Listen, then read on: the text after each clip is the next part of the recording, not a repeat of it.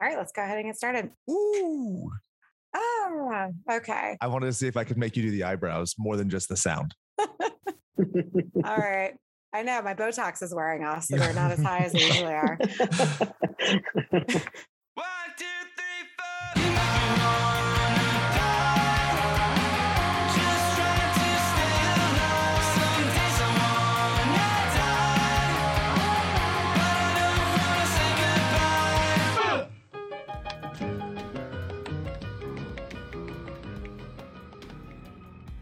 So this is Slashers, your new favorite mm-hmm. your new favorite podcast about your new favorite horror media. It sure is. My name is Aid, and with me, as always, is my colleague Jake, who is, you know, interrupting me, which is adorable, Word up. as well as our special guest today, Travis Ayers. Hey guys, return visitor.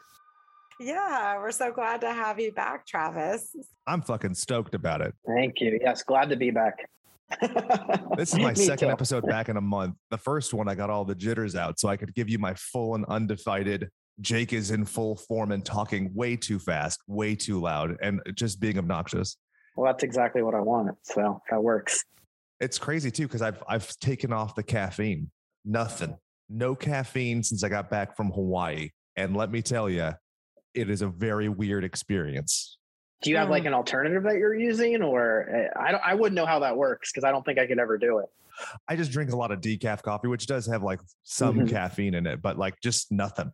Um, Wild. Well, I'm a big iced tea you. guy. And so I like I stopped getting caffeinated tea. And so literally I'm pretty sure the tea bags are just filled with sawdust because if there's no caffeine in it, it could just be any brown leaf and that's what my, I'm just tainting my water with. So it's been it's been an experience. I highly recommend it to those who are masochistic. ah, yeah. n- Can't do that here. Sorry. I don't think I could ever do that either. So there's that. But yeah, so Travis, what have you been up to since we've had you on the show last? I think it's been like two years now. That's what we're talking crazy, right? It's been two years. Yeah, it's been two years. Because I think, Jake, I believe I talked to you like right after, like we had already filmed Cyst, but it was like shortly after we had wrapped, I think. Right? I, I'm like, Yeah. it's been so long ago. Like I, I very vaguely remember. Yeah. So yeah, we we last chatted after we had done filming Cyst. You know, it, it was kind of like an interesting circumstance with that. So, you know, I, I did the podcast with you, did a couple other podcasts, and the following uh, fall, so like when it was festival season, uh, we were hitting all these festivals.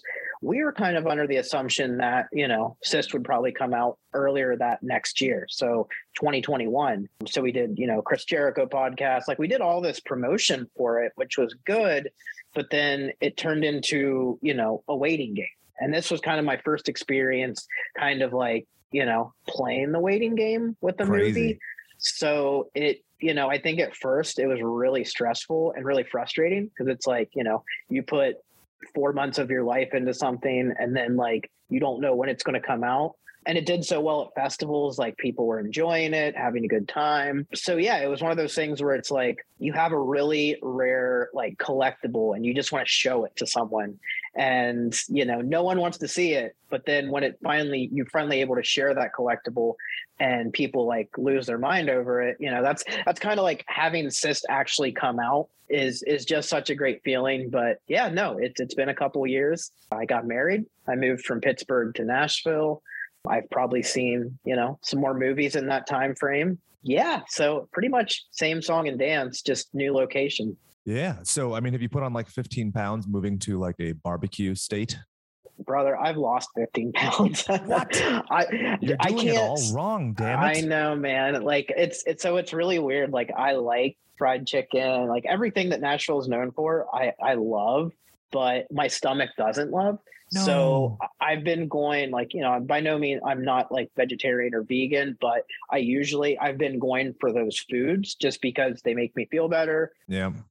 Yeah, I, I have tried some Nashville chicken. It is really good, but it's also a lot. So you know, I, I I don't really dive into that whole kind of part of the Nashville scene. But with that being said, there are a lot of good vegan restaurants. We did just get, you know, it's complete opposite of vegan, but we did just get a Whataburger, and I had Oh. never heard of, or I've never been to one before. So when that finally opened, uh, went to that, was blown away, absolutely loved it. But yeah, no, it's shockingly, yeah, I haven't put on weight since moving here. I've probably lost a couple of pounds. You got that Kurt Cobain tummy going on. I do, yes. that might be my new uh, Instagram handle. Kurt Cobain tummy. I love it. yeah. I'm going to trademark that as well as my pitch to you for cyst 2. I don't know if you remember, but it was going to be that the cysts grow on different types of people, like a punk with a mohawk and then like an old stuffy woman. that. And it's like Gremlins to the new batch, and each little cystoid has the attributes of the other one. I think it's great. It prints itself. I'll write the novelization. I mean, I would absolutely love that. Would, but however, we have to stick with the title that like all of us wanted to go with. We want to do Sis 2 Sister Act. So yes, we can title it that, and then we can also run with your idea where each cis ball turns into yeah a, a different character, and that. you have to have a punk. You know, there has to be one with a mohawk. Of course. I just got the Mhm. new the uh the Teenage Mutant Ninja Turtles, the Revenge of the Shredder, and there's Oh, I Bebop and need to play it. Rocksteady. Oh, it's so good. And the first level is Bebop, and you're just like, oh, it's so perfect. You know, he has his mohawk and his cool shades, and it just Mhm. looks so good in that pixelated style. I love it. Uh, yeah, I haven't played it yet, but I've seen like videos and screenshots. And, you know, I was always, I mean, even more recently, always a big fan of Turtles in Time, like Mhm. just a really fun video game.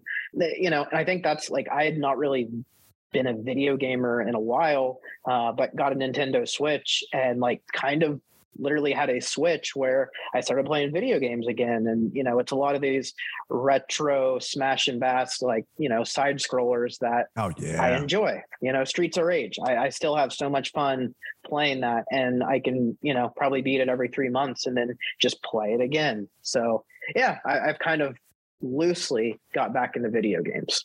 Yeah, I have a uh, the 3DS. I have it hacked thanks to uh, Ooh, Jim Turn. okay. Actually, gave just gave me his because he wasn't using it, and it has uh, Streets of Rage one and two in 3D, and it's a it's a shitty little gimmick, but I love it. But it's, It's a so gimmick. fun it's to a be- good gimmick. Yeah, a kangaroo in three dimensions kicking somebody. Like for sure, why Yeah. wouldn't I do that? Un-American not to. Oh, I love it. I love that Rue just got brought up. I, I had to kind of put that in there. Did not expect Rue from Streets of Rage to be discussed on any podcast that I ever do, but I love it. So this is the the challenge. After we finish talking about all these found footage films, we're gonna pitch a movie starring Rue in a found footage film. That's the goal. Okay. Aid, write it down I'm so I don't forget because. I'll forget. Well, I'm writing all these names down so we can have the metadata. So and it's not don't you Rue as in RuPaul. It's Rue as in like Kanga. like Kanga, like Yeah. the marsupial. Yes, yes, I, I R got that. O O. Okay. but yeah, no, that's nice that you guys play video games and have time for that. 'cause- You'll have fun now. Yes. anyway, but yeah, so Travis, I know that you were talking about one of the things that you wanted to come on with us and discuss. And I thought it was a really cool topic for found footage because I don't really think, Jake, and you'll have to help me out because I'm old and I can't remember. I don't really think that we've really touched on too much found footage in all of our episodes. Have we?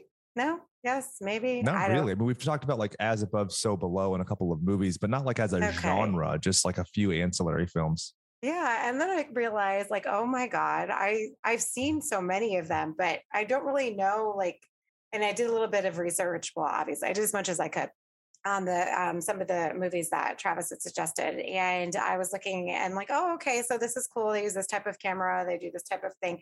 I'm not well versed in those types of things because I've I've never made a movie, so I don't know what I'm talking about or what it means. So I know there's a couple of things that you want to touch base on about that found footage. So whatever you guys would like to jump in about, because I think it's really important that people know, especially how these are filmed, because I. It seems like such an easy concept, but is it really that easy, like for people to do and manage and make look real? I don't know. It can be so, and and thankfully, you know, so uh, this past year, I I taught film courses at a film school in Sacramento. It's for adults with disabilities, and all the classes were online.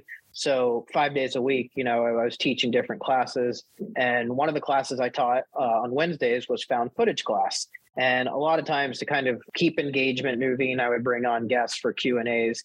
And, you know, yeah, I would bring on a lot of these found footage directors. You know, I got the Blair Witch guys, I got McPherson tape, St. Francisville experiment. And for the most part, all of them kind of gave me the same response in terms of making a found footage movie. Um, it can be really difficult because a lot of it is, you know, sometimes you'll have improv actors or, or no names or first timers. So there is a slight learning curve sometimes with that.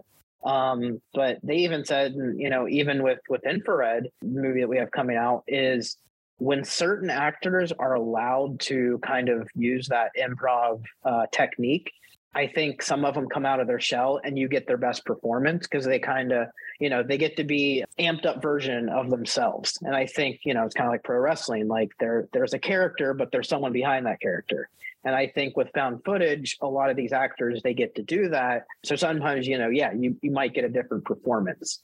But before I go off on a big rabbit trail, let's go back to the original question. They can be difficult to film, but for the most part, they're fairly easy. You know, a lot of times you don't have a script that, you know, says this, this, and that.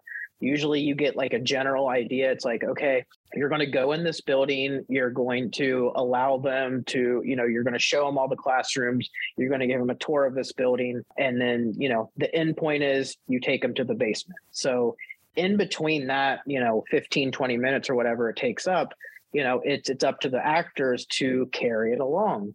So sometimes you might have actors that, you know, might not be able to do that or feel uncomfortable doing that. So that can be, you know, kind of a, um, a troublesome part of found footage. But for the most part, and it's to me, it's the real reason, especially from like a producer standpoint, the main reason to do a found footage movie is they are very cost effective. You, you know, you don't really have to put a lot of money into a found footage movie.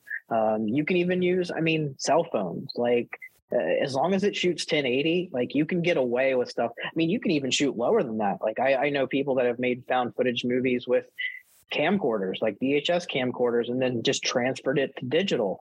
So it's it is it's one of those genres where you can pre there are no rules so you can kind of get away with whatever you want. But yeah you can make them very cheap and because it's became repopularized more recently and a lot more have been coming out. It's a very easy genre to sell. So Yep. like once you finish it to sell it to a distributor as long as it's you know quality but it's it's a very easy type of genre to sell to a distributor because most of them know that you know yeah they're, they're going to make their money back. And then you as a filmmaker you know whatever you invest you're going to make that money back quick especially if you're only paying you know if you put in 10000 to $12000 like you're going to see triple that uh, on streaming. So it's a very successful genre. Definitely you can you know like i said you can film it for literally nothing and you know it could catch on and, and people love it. And then kind of the last thing about the genre before we we jump into the history and stuff one thing that can be really tough with the genre is the fans. Mhm. You know uh, it's just like horror fans and I, i'm one of them. I, I can be very critical on horror movies and sometimes i like the worst ones that people hate. But with found footage you know it's there are rules. Like you know there's rules as okay well why is the viewer seeing this? Like why why are we following this person? Why is the camera there, there there's a lot of like nitpick things that you know the fans will pay attention to and i think that's good because they're they're looking for certain things but yeah found footage fans can be you know very very critical uh, I think more recently I've seen it. Uh, there's a Facebook group that's fantastic, found footage group, and Dashcam did not get the uh, the best reviews because people, you know, there are certain things that they didn't like about it. Personally, I enjoyed it. I thought it was really good, but it's it's again, it's a really tough market in terms of audience. But the real, the actual, really the big but is it's still people are still watching it. So that's generating views, that's generating revenue. So and that's with any movie. There's a lot of people that hated Cyst. There's still people that hated Cyst. You know, it, it's just one of those things. But even if they hate it, they still watched it. And even if you know, if it's a penny per view, you're still getting some kind of revenue. Yep. And good pa- bad press is good press. So if people are talking about it, even if they don't like it, it's it's still getting your movie's name out there. So you know, yeah, kind of to, to put a bow on that is it's a gray genre as far as like you know putting little in and getting a lot back Mhm. you know and, and the fan base is really critical uh, distributors are really into that genre right now because it's you know the numbers kind of speak for themselves. So yeah, it's you know it's it's a really fun genre. And then if I'm able to like step back a bit and, and as a, as a fan, which kind of is the reason why I'm here is just because I'm a fan of the genre, is I, I like that feeling of feeling like I'm watching something real, even though I know it's not real. Uh, it's Yeah. it's something that's different, and I think sometimes like that's what I I miss out on horror movies. Like I'm not able to like dive in, and like things don't scare me as much as they used to. But there's been certain found footage movies recently that have kind of gotten under my skin, and I'm sure one of them we'll talk about. But Hell House LLC, that was one of the first ones that I was like, oh, okay, that like actually got under my skin a little bit. So I think, you know, as a fan, found footage movies are can be really enjoyable because they can you can actually like I don't know it, it I don't want to say believe but it, it gives you that kind of like what am I watching like is this real and it, it is it's like kind of like a an experience that I I really enjoy and I know a lot of other people do too so found footage Well, one thing with like found footage, I always think about like cheap old movies, like cheap old slashers, camp films, things like that. Not camp is in like campy, but camp is in like quite literally like a horror movie set at a camp. Mhm. It's the cheapest you could do. You can film without permits, you can do it. And this is like a cheaper version than that most often. And so, just like you're saying, I think it allows people to kind of be more ambitious in other ways of trying to retell the same story in a different way. It's kind of like yes anding in, in uh, improv, right? It's like, okay, I've seen Blair Witch and this element. And then somebody Yeah. sees that and that. And you can kind of expand upon it. So you're totally right. Where if it's overly derivative, people get upset. If it's too different, people say it's not authentic. If it's too polished, people will say, oh, that doesn't even look like found footage. But if it's too shitty, people aren't going to like it. So it's really an Mhm. enigmatic subgenre where you can get people being aggressive, but also celebrating it. What do you think, Ed? Yeah, I agree. I to both your points. I mean, if you think about like when you're watching, you know, any found footage movie, if it I feel like if it doesn't bother you or it doesn't get under your skin, then it wasn't really very effective. Yep. And like some of them that have gotten under my skin, the den for one. I was trying to talk about that a couple weeks ago on a different episode because I couldn't remember the damn name of that movie, but it bothered me so much I thought about it for days. And the ending is just awful. Like what a horrible, like just nihilistic way to end a film and i feel like they Mhm. all sort of end in that very bleak kind of kind of way like vhs2 for example like especially the well obviously the cult one but the the one where the kids are being attacked by the aliens and the the gopros on the dog the little, the little doggy falls at the end i'm like no. So i just i think that they're they're so much more effective at getting under your skin and and just kind of sitting with you for a while than some other films simply because i think that they do have that real feeling like you're actually you know you're being voyeuristic here watching these people and watching you know what's going on and that sort of thing. Paranormal activity is another one. I know people like love to hate on those but that first one when it came out i remember i couldn't sleep for days. I didn't want to be in my partner alone. I don't know why. I was like i just don't want to be home because the girl looked like me and she was uh, you know studying to be a teacher and so was i in college. I'm like oh my god is this my life? Am i going to be? So i don't know. That's all i have to say about that. I think it's a really interesting genre and i i think that there's the type of people who are like into the into the Blair Witch and into their old school like found footage, and then people that are more into stuff like As Above, So Below, that is so like in your face, intense, and just like completely over the top, that sort of thing. So I don't know like where you guys fall on that, or if you fall on either. That's where I think like either people like it like oh my god in your face, or people like a slow burn. So Mhm. At this point in my life, I don't think I'd have the patience to like a Blair Witch. You know, I am too overworked. I have too much media that I'm just constantly wanting to consume, and I always, always feel behind. I have so many people who reach out to me, oh, you should see this, you should see this. You should. And if it's not instantly gratifying, I'm not getting anything out of it, you know? And so, like, for instance, Cloverfield, I love that movie because it's just chaos throughout. And it's not the best movie. And there are some, you know, questionable people in it nowadays. But like I still like the movie. It's still fun and exciting to me. And I remember the time, Aid, you'll love this. When we saw it opening night, midnight, crowded, full, no empty seats. We had to sit in the front corner. But the benefit of that was there was a handrail And so I had put my feet up on the handrail. And you know, it starts off with like, and it's the, text at the bottom, and it's like, and it's saying something. Well, it's quiet. And I farted the loudest I've probably ever farted in my life. And it's the best laugh I've ever gotten in my comedic career. It, it waved up the audience behind me like a tsunami. And as we left, my buddy's like, This is the fart guy. He did it. And so oh, I'll love that's my favorite found footage movie just for that. It's all those vegetables, Jake.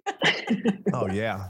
I got the opposite of Kurt Cobain tummy. I've got Courtney Love anus. Cor- oh, oh my god. that might actually be my new. I would rather that be my IG handle than the Kurt Cobain tummy one. So, but no, Aid actually mentioned something really good, and it was. I think it is one of the reasons why you know a lot of people like the found footage is the the term voyeur. Like uh, I Mhm. think as a as a not just a country as a world, we all like seeing things. You know, it's like, and sometimes I feel like more so than not, we like to see bad things. You know, we Yeah. we want to see the bad in the world. We want to see this video where something happens. You know, and and yes, good videos out there do exist and people do watch them, but you know and i'm i can't lie like you know i'm going to be gravitated more towards the oh you shouldn't watch this it's terrible. It's like saying that is just kind of like okay well i want to check it out. So i think you know that mentality just as a, a world uh, is is one of the reasons why I found footage movies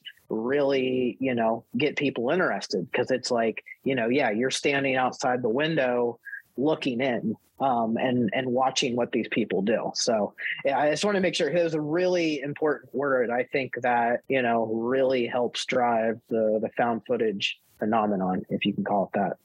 Yeah, like riffing off that. It's not just my favorite Blood Brothers song, "Love Rhymes with Hideous Car Wreck," but I've always loved that that term, "hideous car wreck," and I use it a lot, like because that impulsive nature, the looky loo. When you like, this is not unique to California, but I see it every day of the people where it's like the accident is six lanes over on the opposite side, and that person's the one who died.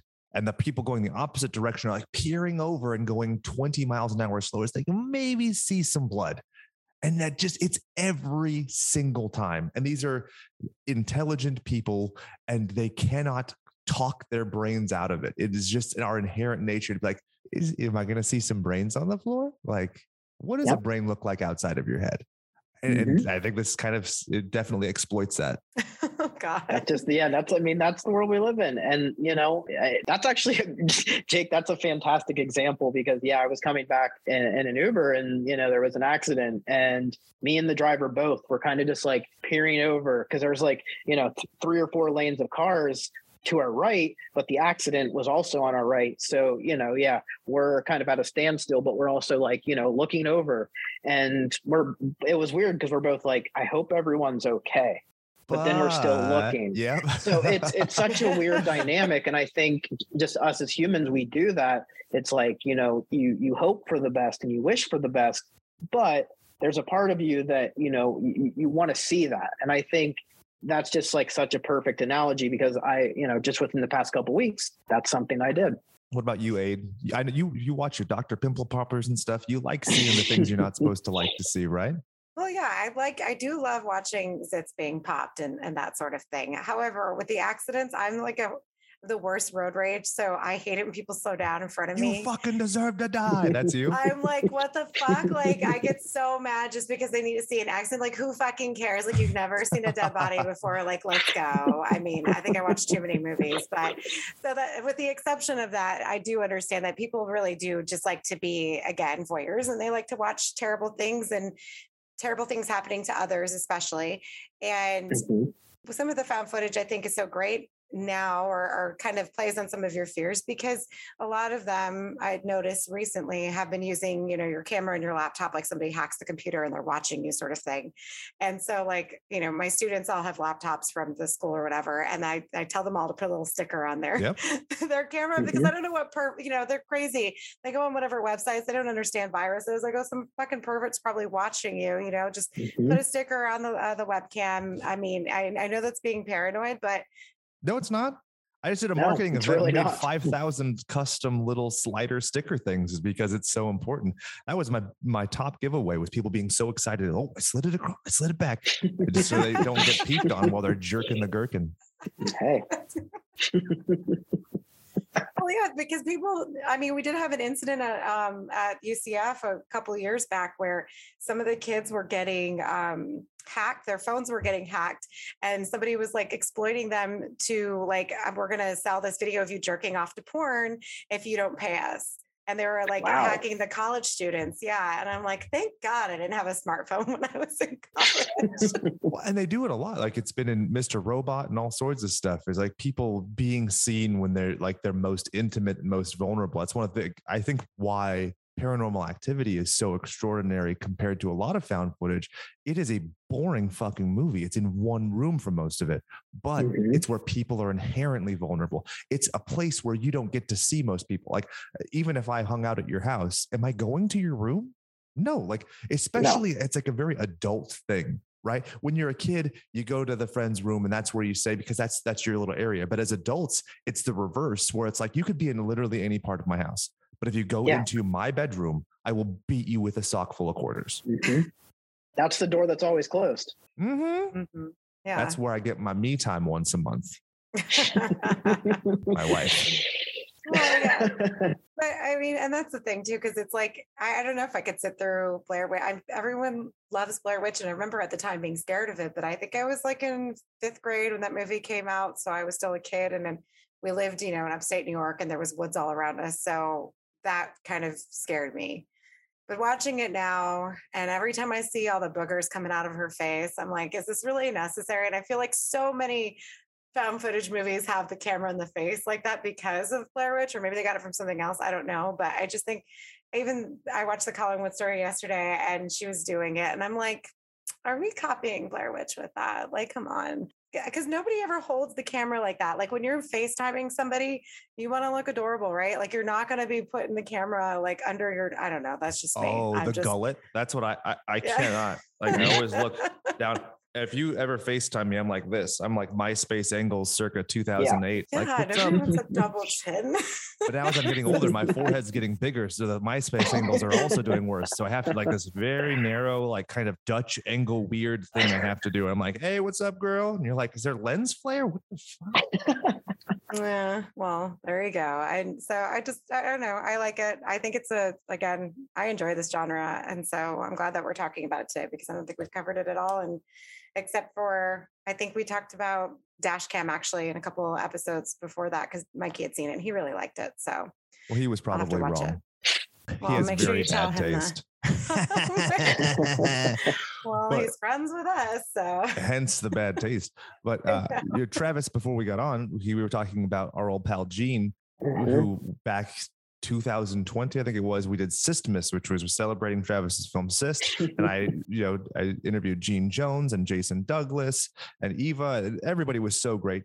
Also, you were okay, I guess, too, Travis. But that was mediocre. Yeah. he was in a movie called The Sacrament, which was delightful, especially seeing it after seeing his insight in our discussion when he was talking about what he's doing and, and the kind of play he's doing internally and seeing how it like just comes across his face. It- that was such a great genre of it. And I'm kind of seeing more of that where it's like slightly better quality found footage where this was like, oh, we were going to make a documentary kind of, or like Midsommar kind of to an extent where you're talking about like this kind of scuttlebutt about it where it's you feel almost like you're part of that group travis you worked with gene did you have any insight as far as that movie or anything otherwise he hasn't been interviewed a lot, which is to me a very, you know, it's unfortunate because he's just filled with knowledge. And you know, you you did your interview with him, and it was like legitimately one of the best interviews I've heard because you know the research was good and like you when you get Gene interested or excited about something when he speaks, I mean, you've got to listen because whatever comes out his mouth is it's just going to be knowledge and it's got to be stuff that you're going to retain. So working with Gene, I mean, I can't even like compare it to anything else. You know, when when we're down having dinner, like it's it's such a weird table. It's me, George Hardy, Darren Ewing, and Gene Jones, all of us at like a dinner table. and you know yeah it's it's gene talking about his upbringing and how like you know robert duvall was really cool to him as you know he was younger and on a movie and and robert duvall kind of like took him under his wing and was like you know do this and and don't do that so gene kind of created this thing where anytime he's in a movie he does that with a younger actor he always makes sure that he goes out of his way to work with someone else. And then, yeah, another thing is, you know, we're, we're talking about the sacrament because I, I obsess over the sacrament. You know, I, I love Ti West. So that was kind of my first question because it was my first time meeting him.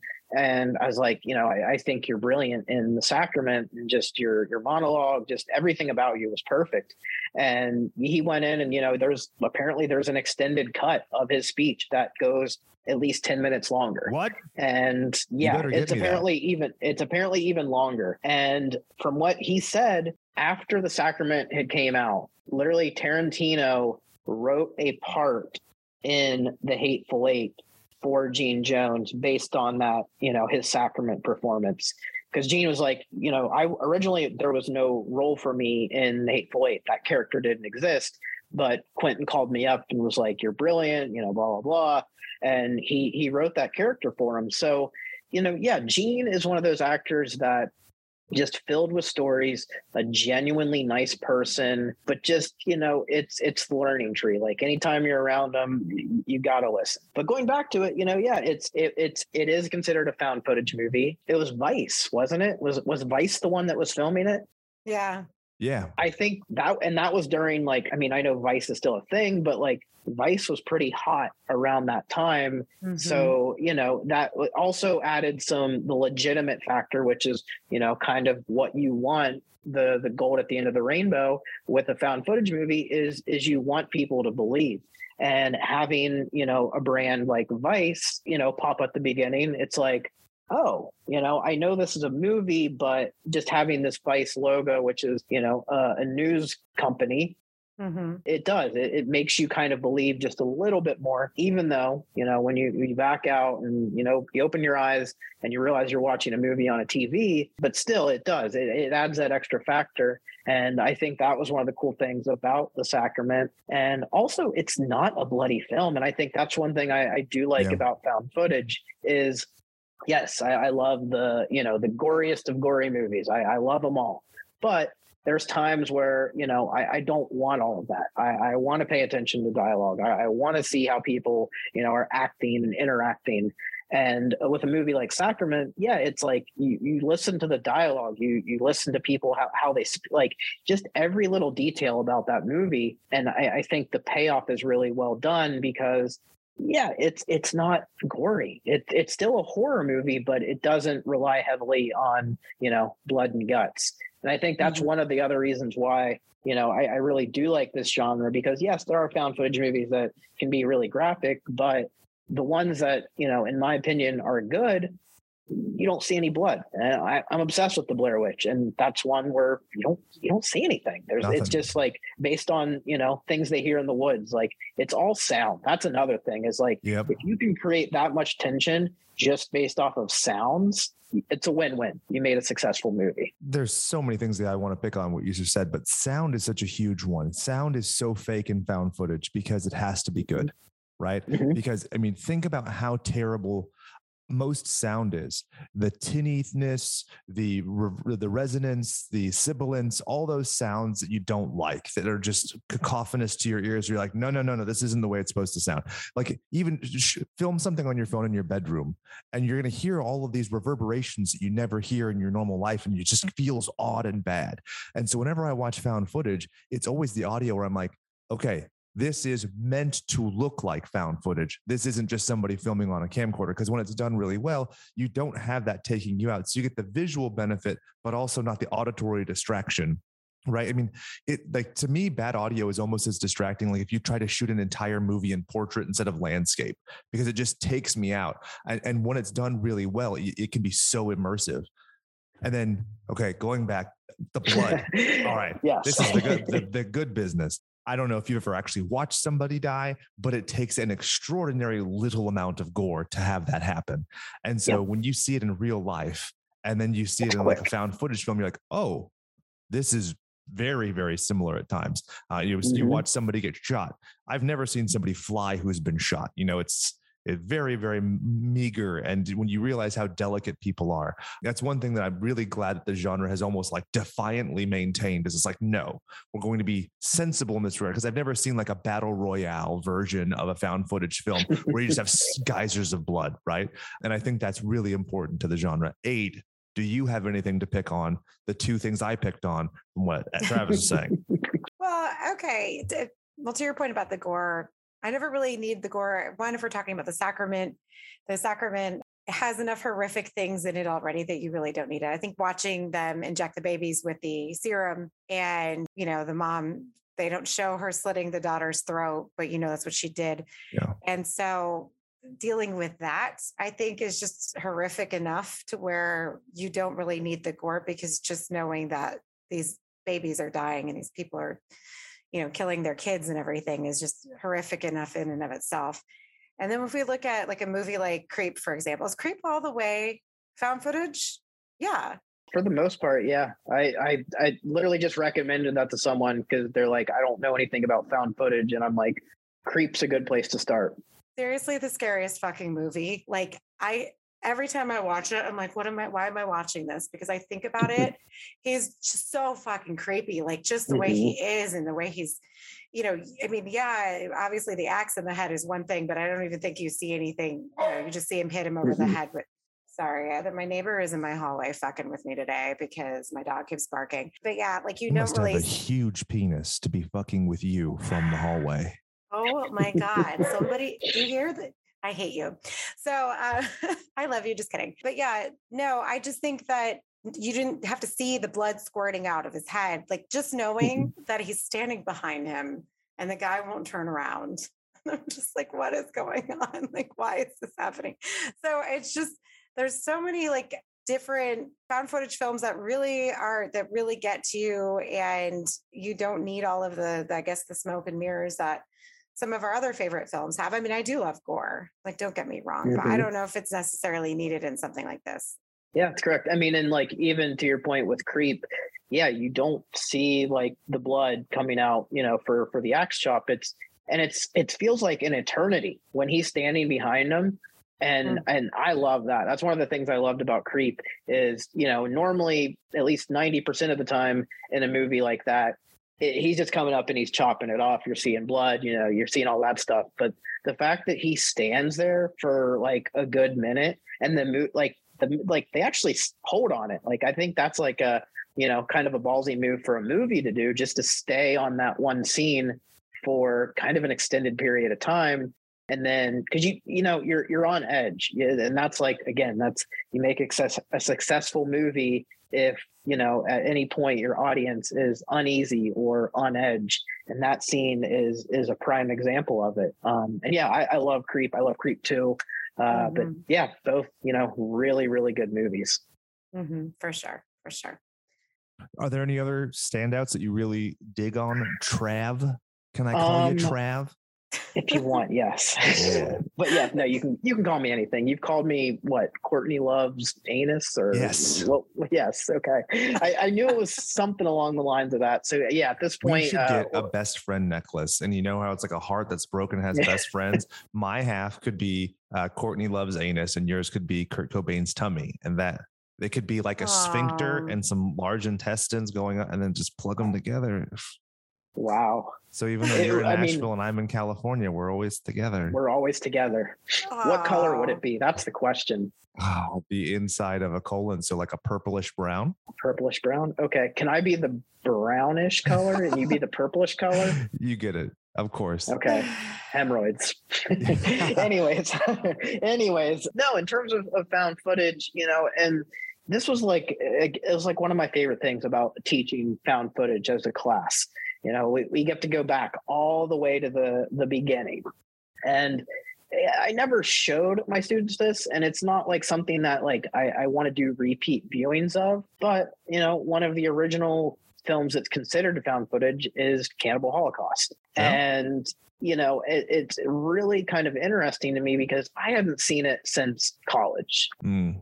And I, I revisited recently. So like, actually, God bless Grindhouse releasing. So the only thing that like you know really bugs me, I think it bugs most people, is the the actual animal killings that happen in the movie. Yeah. Like I fast forward, you know, I look down, like I know when those parts are coming up, but Mhm. you know, Grindhouse just did a. It's been a couple of years since they've released it, but a DVD and a Blu-ray where there's actually a version that has all of the cruelty stuff taken out. I love that. To me, it makes it more, much more enjoyable um, because it is such a fantastic film. You know, it's literally goes all the way back to what we started our conversation with, and you know, the voyeur aspect of of us as Americans is, you know, the whole point of Cannibal Holocaust is these news reporters and documentarians exploiting a cannibal tribe for their own thing and and you know they're they're setting fire to their tribe like Yeah. they're they're stirring up all this stuff and they're doing it because they want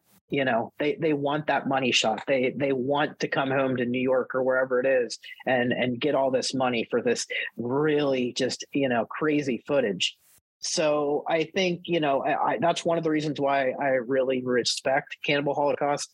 Um another reason is just it's just so gritty like the first half uh you know it's obviously like the setup like he has to go over and retrieve these film canisters but that last you know half hour or so or whatever it is is just so incredible. I mean that that's the found footage aspect of cannibal holocaust. So you know starting there i i really enjoy it. I i don't consider it a full-fledged found footage film Yeah. but there are aspects to it and even you know blair witch directors they've they've both gone on record and saying like they didn't know about cannibal holocaust when they made blair witch project.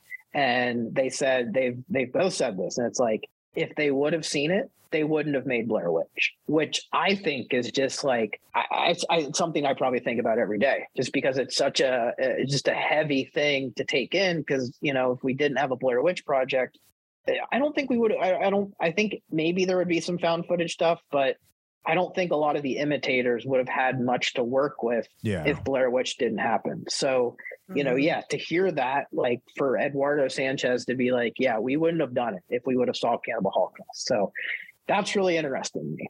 But and it's so interesting because they're the genres i mean i guess would be the same the subject matter is so different the presentation so different and it's so interesting to think that like you almost cauterize the wound and nothing else comes out of it right if you do that and i would never have put those side by side necessarily have thought one would be dependent so it's kind of interesting to think of like all the things that we might have based on ignorance because of people being willing to have that potential overlap or potential like quote unquote ripping off yep, and that's exactly what it is. Yeah, and it it isn't with both of them. People, I remember. Well, I read with Cannibal Holocaust that they thought so many people thought it was real, mm-hmm. and what's his name got in trouble and all this shit. Yeah, Dare Dare.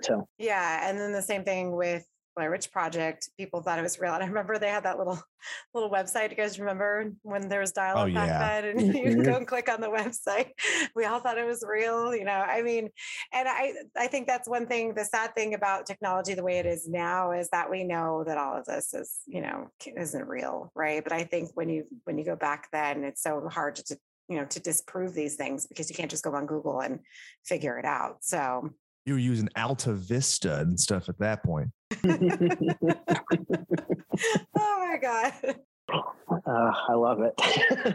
but i mean even talking about like something like the Collingswood story for example like just just seeing that for them doing their you know what they're doing in 2002 i think is just amazing because like this was something that we never would have you know nobody did back then. Like nobody knew how to use any of that shit back then. I mean i don't even think I, I don't. I only looked so much into it and the programs or whatever. But I mean, the first time I ever used any kind of video camera was Skype, and that was when you had to like connect a webcam to your computer. Like it wasn't even in the computer yet. So you know, just seeing this this technology back then and like them having to like plug it into the phone line to get it to work and stuff.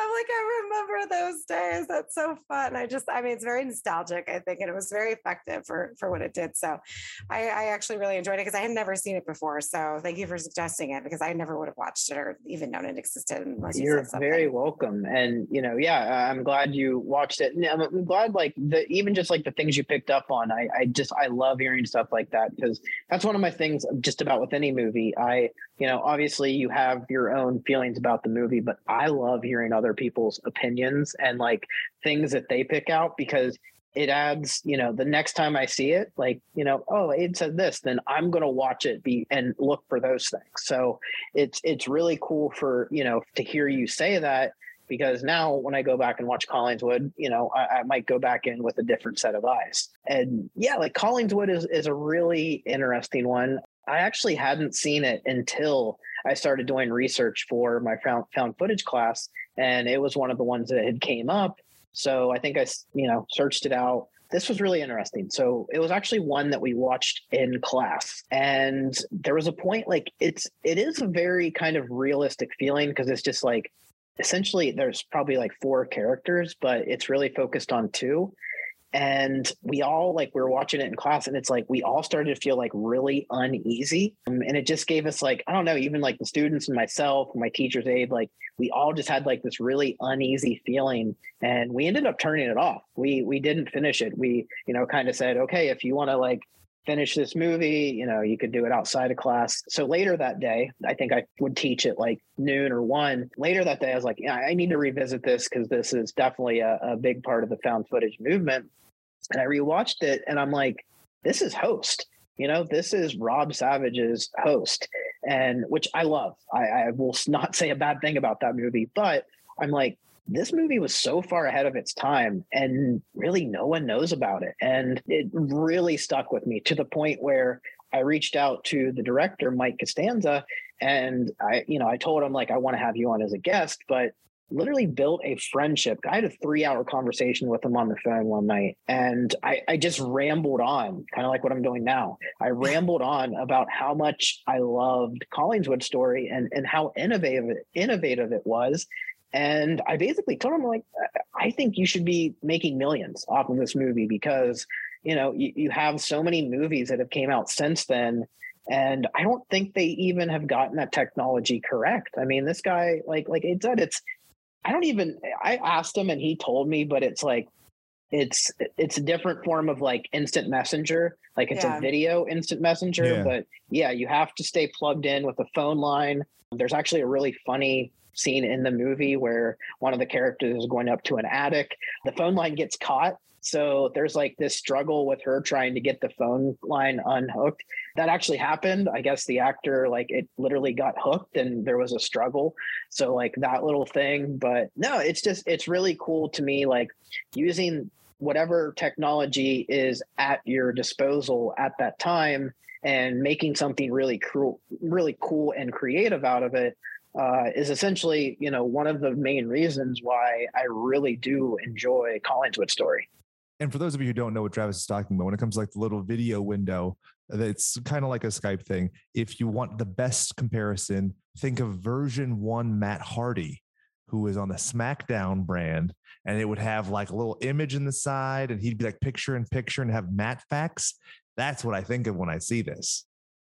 I, there's a lot of like, oh my God, of course, of course. It looks just like it. Don't give me crap. Well, all of that aside, there was one comment that the guy in the movie, John, makes in the movie, and he says, like, it's at one point, she's Attitude still, version one. Is that what he says? no, he does not Oh. say that, Jake. Oh my A God. cruel twist of fate. anyway, oh boy. now here we go. Here we go. What is these? Oh, she so she starts filming things around town, but she has to just email the video. and at one point, he was like, "Yeah, you're getting carried too carried away with that because it, they take forever to download." I'm like, "Oh my god." Mhm. like remember you could have you just watch the little file jump to the other thing and i just i mean it's so funny hearing that now because we remember that right so that's like such a nice touch but uh, uh, back then that would have been normal right so i just love love like stupid little not stupid little things but like the little details that kind of you know, especially when you're first using those things, because like she doesn't know how to use it at first, or she doesn't, you know. And then aside from all of that, I don't know if you've seen it, Jake, but that girl was like super bitchy to this guy the whole movie. Oh, like oh, Stephanie D's nuts. I, I That's her know. last name is D's. Oh, okay. Nuts. But I wrote it down, but I mean, I never really see any of these people anyway. So I, I mean, it's found footage usually. The, the the friend was a lot of fun. I love that he wo- woke up in the pumpkin guts like he was a hot mess. That was so funny. But like, you know, she was just really cruel to him the entire movie, and I'm like, why does he fucking care what happens to her? I'm like, I'm just gonna Yeah. hang up the phone now. I don't have to call her back because you know I could just unplug the computer. The the the battle's over. That's all. That's it. So, but that was the only other thing I had to say about it. I thought it was really realistic because I could see people behaving that way, and for something to happen, you know, so early like that, and using the technology to their advantage, I think is like so innovative. I never knew existed, and I'm really sad that I didn't know that it existed because I would have watched it back then, you know. But whatever. And the only place I found it right now is on Amazon Prime. Is that correct? You guys have a, a sweet Yeah. hookup. 'Cause, I mean, I guess after someone talks your ear off for three and a half hours about your movie, you're obliged to send that person a Blu-ray copy of said movie. So yeah, I was able, lucky enough, to get a uh, kind of advanced version of the Collingswood story on Blu-ray. But yeah, it's it's on Amazon. Uh, it might be on a couple other platforms. I think it's on Pluto, but I Pluto sucks. So I would not Yes. recommend that to anybody. I agree with you on that. Let me ask you this though about Collingswood story. Um, do you like if you showed that to some like one of your friends that maybe doesn't like horror movies, what do you think their reaction to a movie like that would be? Well, I can tell you Dan's reaction was like he came out and he's like, This is the most horrible movie because he could hear it from the other room. And then he walks back out of the room and I'm like, Thanks, honey. Appreciate you. So I mean, he doesn't care for horror movies. So like that to me, I think and plus I don't I don't want to say he's a guy, but he's a guy. It's a slow burn. So Mhm. it's just I think you just have to kind of like know your audience a little bit. Like if it was somebody that I know enjoys, like my girlfriend doesn't care for horror movies, but she loves a- a good like you know something interesting like that. I think that they would enjoy it. Yeah. So like you know it's kind of like you know a mystery too. It's like a little bit of a thriller. Like he's got to figure this out. Like you don't really know what's going on yet, and you start picking up on things and what some of the characters say if you're really listening and that was like because I was listening and I was listening to when the psychic was talking at one point, and I'm like, oh, this bitch is gonna do something. Like I knew it, and it, and, it, and I kind of feel like Paranormal Activity in that sense sort of pulls from that too. So I don't know if they did or not. I that was the extent of my research. I'm sorry, um, but I was, you know, I I just I figured, well, you know, what the hell? I think it's. I think it's effective for people who are not afraid of a slow burn and are actually good at paying attention. Jake, I Not love for me. you, but it's not for you. No. Not for me. Go to the end. The end is really good, actually. Okay, I might do that. Yeah, the end the end is fantastic. It's Yeah. a good payoff. It's a really good payoff at the end. So I think it was worth it anyway. Like a money shot? Mm, in terms of found footage, I guess. Yeah. That's Sure. Whatever that means. I, I just made that up on the fly, literally. Um, but yeah, it's yeah, there is kind of a you know a very rewarding ending. So I guess you could technically call that uh, a money shot. Yeah. I mean, I screamed. I did scream. Like I did. And so It's intense. Yeah. that was when Dan ran back in the room and wanted to see what the hell was going on. And he did watch the ending. So, but no comments. I didn't get a comment out of it. So I couldn't, I can kind of tell you firsthand how some people might react to it, but that's, that's to be expected. It's not like for, if we're going to compare, like if you look at VHS versus VHS two, which one has more of a pull in your opinion? As a pull I mean VHS two. VHS two. Exactly. Yeah. Exactly. I like VHS one, you know, in terms of which one I like. God, we could do a whole podcast about this, but the final story, I think it's the final story in the first VHS film where they they, you know, it's Halloween and they're going to that party and they go to Oh, the house. I, I just think I'm like obsessed. Like I could I usually do, but when I watch VHS, I'll fast forward just to that segment because I love it so much. But no, and you know, with your question, 100% VHS too. Uh, there's there's no, you know, it's like 100 to one pretty much. Yeah. I mean, it's just, it takes what VHS, the first one had, and it sort of, I think, goes like, you know, just, I, I can't really think of the word for it right now, but just in terms of storylines for each of the stories and just sort of, I guess, because the first one, the quality of it, I it was supposed to be bad, but there were times, and I watched it when I first watched it my the bulb in my TV was going out because you know it was a flat screen, but still was a tube TV. So like. Oh wow. yeah, that I was when I first those. watched it. Yeah, so like, uh, you know, I'm like, I can't fucking see what's going on. So the second one, I think, is for in terms of quality, it was a lot. It's a lot more, you know, Yep. Whatever. But it just the storyline for the Colt one, especially, so fucking good. Like, I mean, you're watching it Mhm. and you're just like.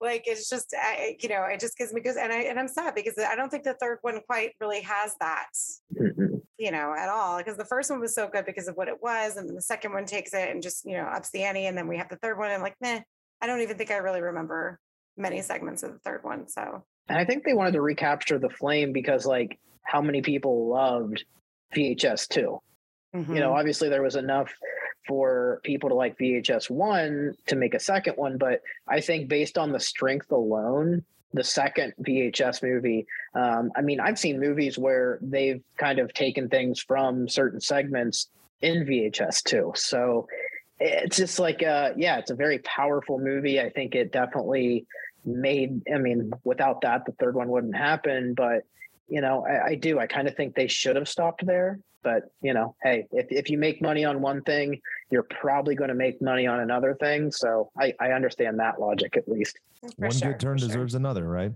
So we have a homework assignment that I assigned us at the beginning. We have to come up with a found footage film starring Roo from Streets of Rage 2. Uh, shall I start? Are we doing this as a one word story? How do you guys want to do this pitch meeting? I like the idea of you going first. we set on the streets of rage. You see, there's a, a young kangaroo, and you're like, why is there a kangaroo? But then you pan out and you see it's like a, a burnt out uh, pet store, windows smashed open, and then you see like an armadillo and an emu, and it's an exotic pet store, and they're all on the loose. Aid, what happens then? Oh my god, I don't even know this video game. Does Jesus Christ. A woman is to, taking an IG video of herself, and in the background, she sees the kangaroo. And so she flips the camera's orientation to forward and she starts filming the kangaroo. Travis, what is what happens when she starts filming kangaroo? Well, I think she starts filming the kangaroo, and I'm also like, I kind of want to like a little bit of a backstory. I would like to add. Apparently, Yes. like I would say, like the woman or someone the woman's with has done something like wrong to these kangaroos, like Mm, you know, something like okay, yes, sodomy, we can go there. okay. Uh, so yes, that's what happened. so yes, that's what happened. And you know there there's already this conflict created from that. So you know the and they're animals. They you know they they understand when there's been some kind of conflict. So yes she she puts on the camera and somehow this kangaroo like it understands like i'm going to get revenge on this person. So the kangaroo literally leads her to you know whether it's like a den of kangaroos Mm, but it the movie basically you know i think has a climax because i'm going to let aid do the, the the finale but i think the climax is you get introduced to this you know cavern of of kangaroos. And i think from there it's like you know she's still got her phone she's still filming but what happens after she's in this kangaroo cave kind of rip off the end of uh, Blair Witch. The camera hits, and then she's just in the scene. Yep. Aid, what's going on? What's happening to her in the what den? happens Well, like any of these films, right? She's trying to get away, and I guess the person she's with does not, and she watches them get mutilated by the kangaroos. Oh, wouldn't that be fun if they chopped off the head and it was in one of the pouches, and they were just hopping around with the head in the pouch? Like, I wouldn't like be- that. Wouldn't that be I love that. adorable? I love that. A cop So- stops and frisks. What do you got in here? Looks in the pocket, two eyes It's staring back at the cop. That's the end. that's the finale okay it. You know how who's- cops who's- racially who's profile? Australian kangaroos, right? I mean, it's very prejudicial of them. So there's Mm. just a kangaroo minding its own business on the streets of rage. Cop comes up, starts hassling him. Turns out cop was right this time. Oh, they get really big, right? So they I get really big and they're very protective. Like you're not supposed to be anywhere near them, basically. That's a plausible ending to anything, right? Like it could happen. Yay. Uh-huh. And then you Also, get- oh, uh. Jake, I, I kind of asked Gusky this: How do we incorporate the boxing gloves? oh, I don't think that they're gloves. I think they're someone's kidneys. carved out of their body, stuck to the hands. Oh, so oh wow. So that It's just kind of that the affects Sega my Genesis's childhood a bit. graphics were really bad. So you thought that they were boxing gloves. They turned out they were kidneys the whole time. Oh, A lot of going back to our little uh, Drew Barrymore, Kurt Cobain best friends. Uh, all right. Uh, Uh, Travis, is there anything that you're working on right now that you would like to share a little bit about before we go? So yes, actually, this Friday, I'm sure the, the episode will come out after the fact, but it will be available by that time. Uh, we did a movie. So you know, earlier I had mentioned uh, working for a film school called Futures Explored. That's for adults with disabilities. Uh, one one of the instructors, Rob, who is actually from Australia, of all places. Um, Mm. Me and him really hit it off. You know, I, I connected him with Greg and and George and and all these people, and you know, we're both aficionados of found footage. And he was telling me about this idea, and it's you know, group of group of filmmakers, kind of ghost adventure style, go into this abandoned school to investigate it. You know, all sorts of shit happens. Normal found footage kind of story with a twist ending. And he was like, Do you think Greg would do this? And, you know, for, I guess, for actual purpose, Greg Sestero from The Room, Disaster Artist, all that stuff. And he's like, Do you Best think Greg would be interested in Best Fiends? Yes, Best Fiends.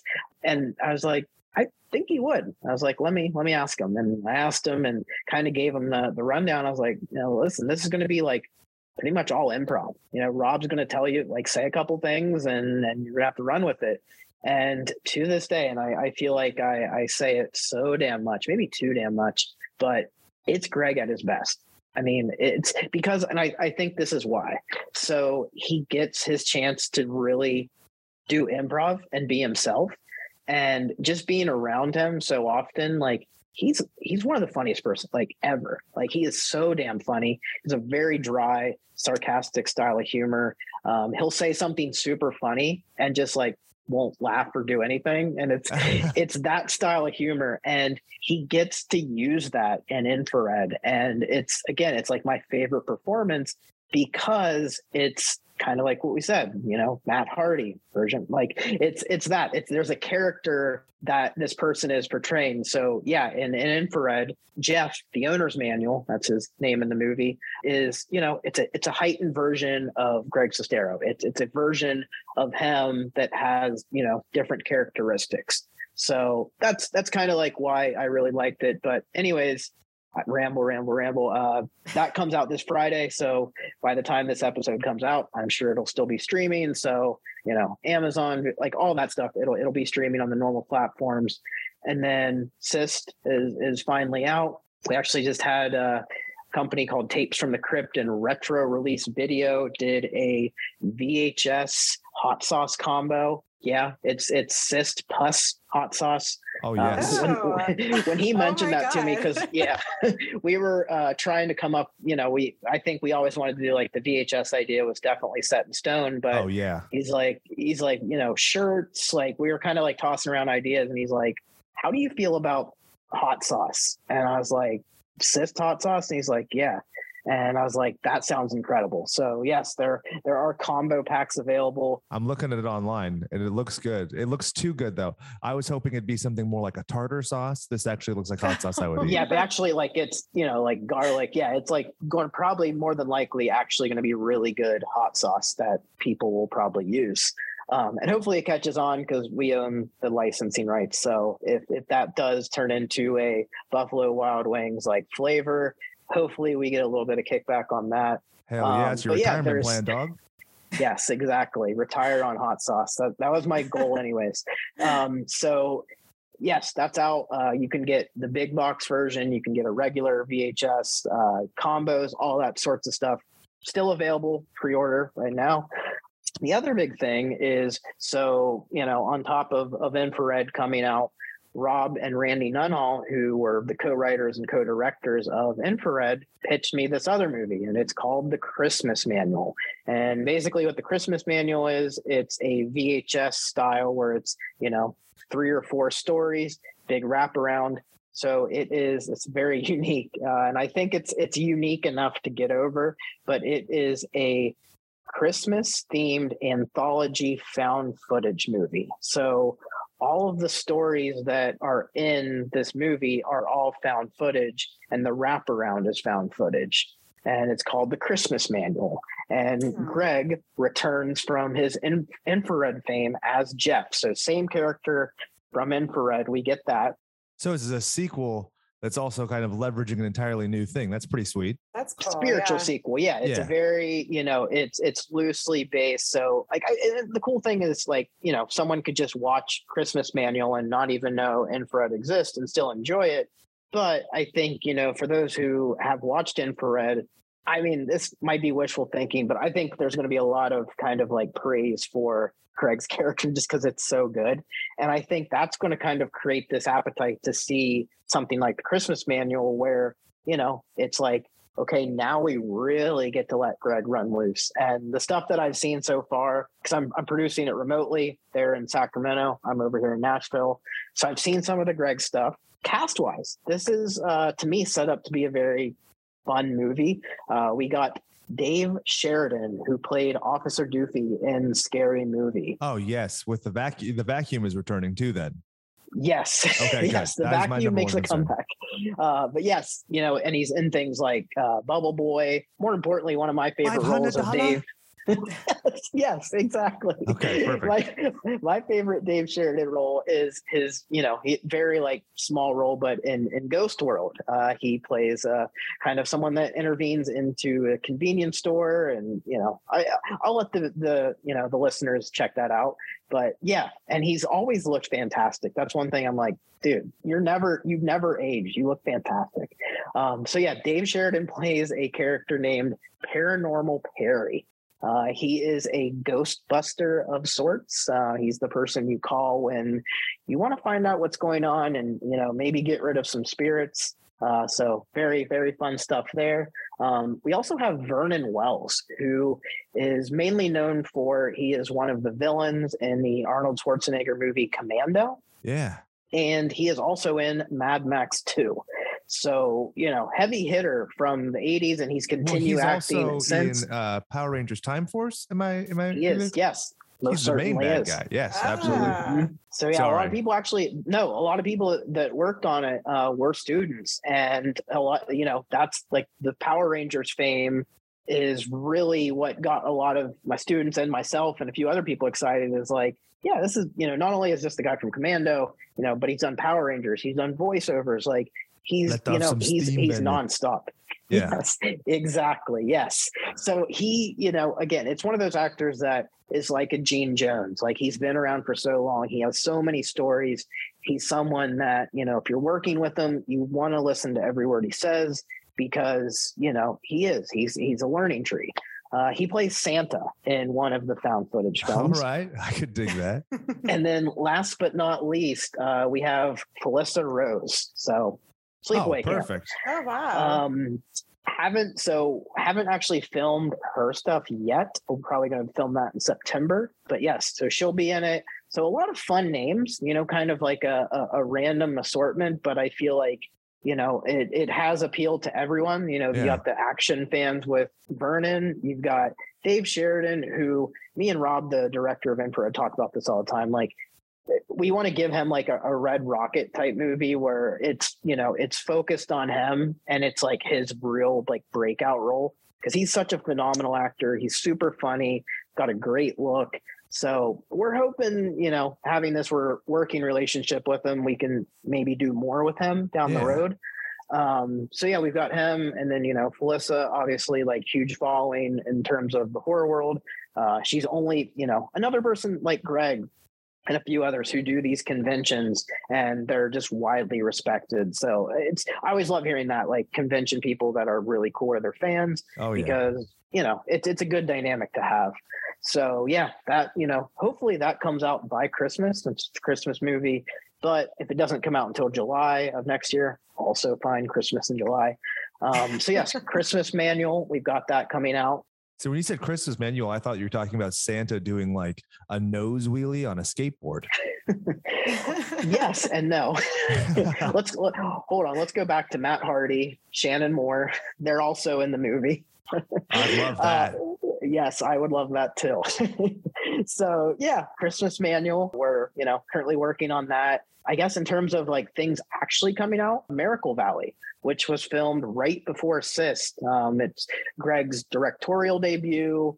Wrote, directed, starred, and it was one that I, I was able to co-produce. So we filmed some stuff at Fallingwater in Pittsburgh, and then the rest of the film was filmed in Patagonia, Arizona. But unfortunately, Cyst and Miracle Valley, like in terms of pre-production, were at the same time. So I didn't get to be on set for Miracle Valley, which was kind of a bummer, but you know, Cyst was a lot of fun. So, anyways, Miracle Valley, uh, it's been popping up in a couple screenings that Greg's done. So, like secret screenings. And next month, uh, the Blu ray will be out, and then it will probably be on streaming platforms end of August, early September. Uh, it's a really cool, best way I can describe it is if anyone's ever seen the Peter Fonda movie Race with the Devil, it's a take on that breakdown. And then it's a, you know, it's a modern vampire film because it's about a blood cult. But So not like it's not the. Danzig modern No, vampire. film. not Thank God. not the no, not nothing like that. Thankfully. Perfect. Yeah. um, so yeah, it's, Dodged a it's you know, it's yeah, it's a very like modernized vampire tale about a blood cult that wants a very specific type of blood. So that's what Miracle Valley is about. And then last but not least, um, and this probably won't be, you know, something we do until next year, but we did announce Forbidden Sky, which is Greg's second directing flick. Uh, he is also starring in it, and it is a alien movie. Greg, when he spent some time in Arizona, uh, you know, got to be around a lot of people that were handing him legitimate UFO stories, and he really got fascinated with it um, to the point where you know he's like, "We got to make a UFO movie," and I was like, "I would love that." So I'm a you know I'm a big fan of Art Bell. Uh, I love Art Bell. I think he's just Oh, brilliant. yeah. He is uh, you know, his his stories like eh, for anyone that doesn't know who, who he is, he you know, he had a very like AM radio type stuff. He would interview UFO people, Bigfoot enthusiasts, you know, he had a really cool show that he would do once a year called Ghost to Ghost where he would basically erase the format and he would let callers call in and tell ghost stories. I'll play on his show Coast to Coast for those of you who don't coast know. to coast am yes. And you know I, i've always just been fascinated with him. I think he just has one of the best voices for radio. Just incredible person. So being able to kind of like part of the research is listening to a lot of his episodes so there's the infamous one where you know he is talking to someone that's apparently flying over area 51 or he's by area 51 and all of a sudden the caller drops out and the radio show drops out like everything drops out.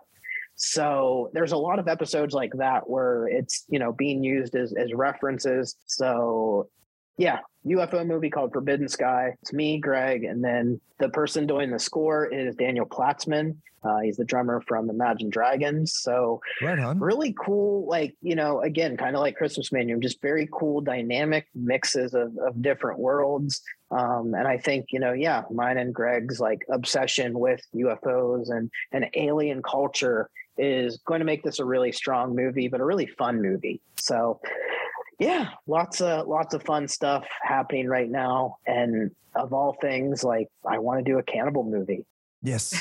Ah, I, I. I don't know a lot of the details yet, but I, I keep tossing around the idea to Tyler, who directed Cyst and Texas Cotton. Yeah, I, I, I want to, I really want to do a cannibal film. I, I don't know like the details of it, um, but I want to do like a modernized cannibal film. Uh, and I want to take like aspects from, you know, what I mentioned earlier about Cannibal Holocaust is, you know, uh, how they were like really the cannibals did nothing wrong. They were basically protecting their land yeah. will come in and essentially, you know, take, take over. So I, I want to have that kind of like reality base. Like I don't want it just to be a, a hardcore cannibal tearing people up, chewing. Like I want to have some kind of meaning and some kind of structure behind it. If that ever happens, I don't know. But that's an idea that I've I've personally been tossing around. So hopefully it happens. Hell yeah.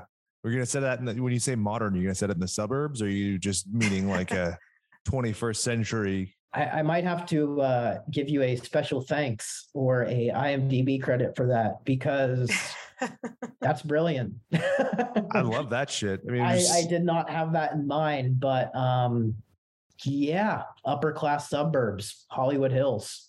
Yeah, I'll sign you the thing. You get it for free. You don't even have to give me credit. I, I just to see it in action would be fun for me.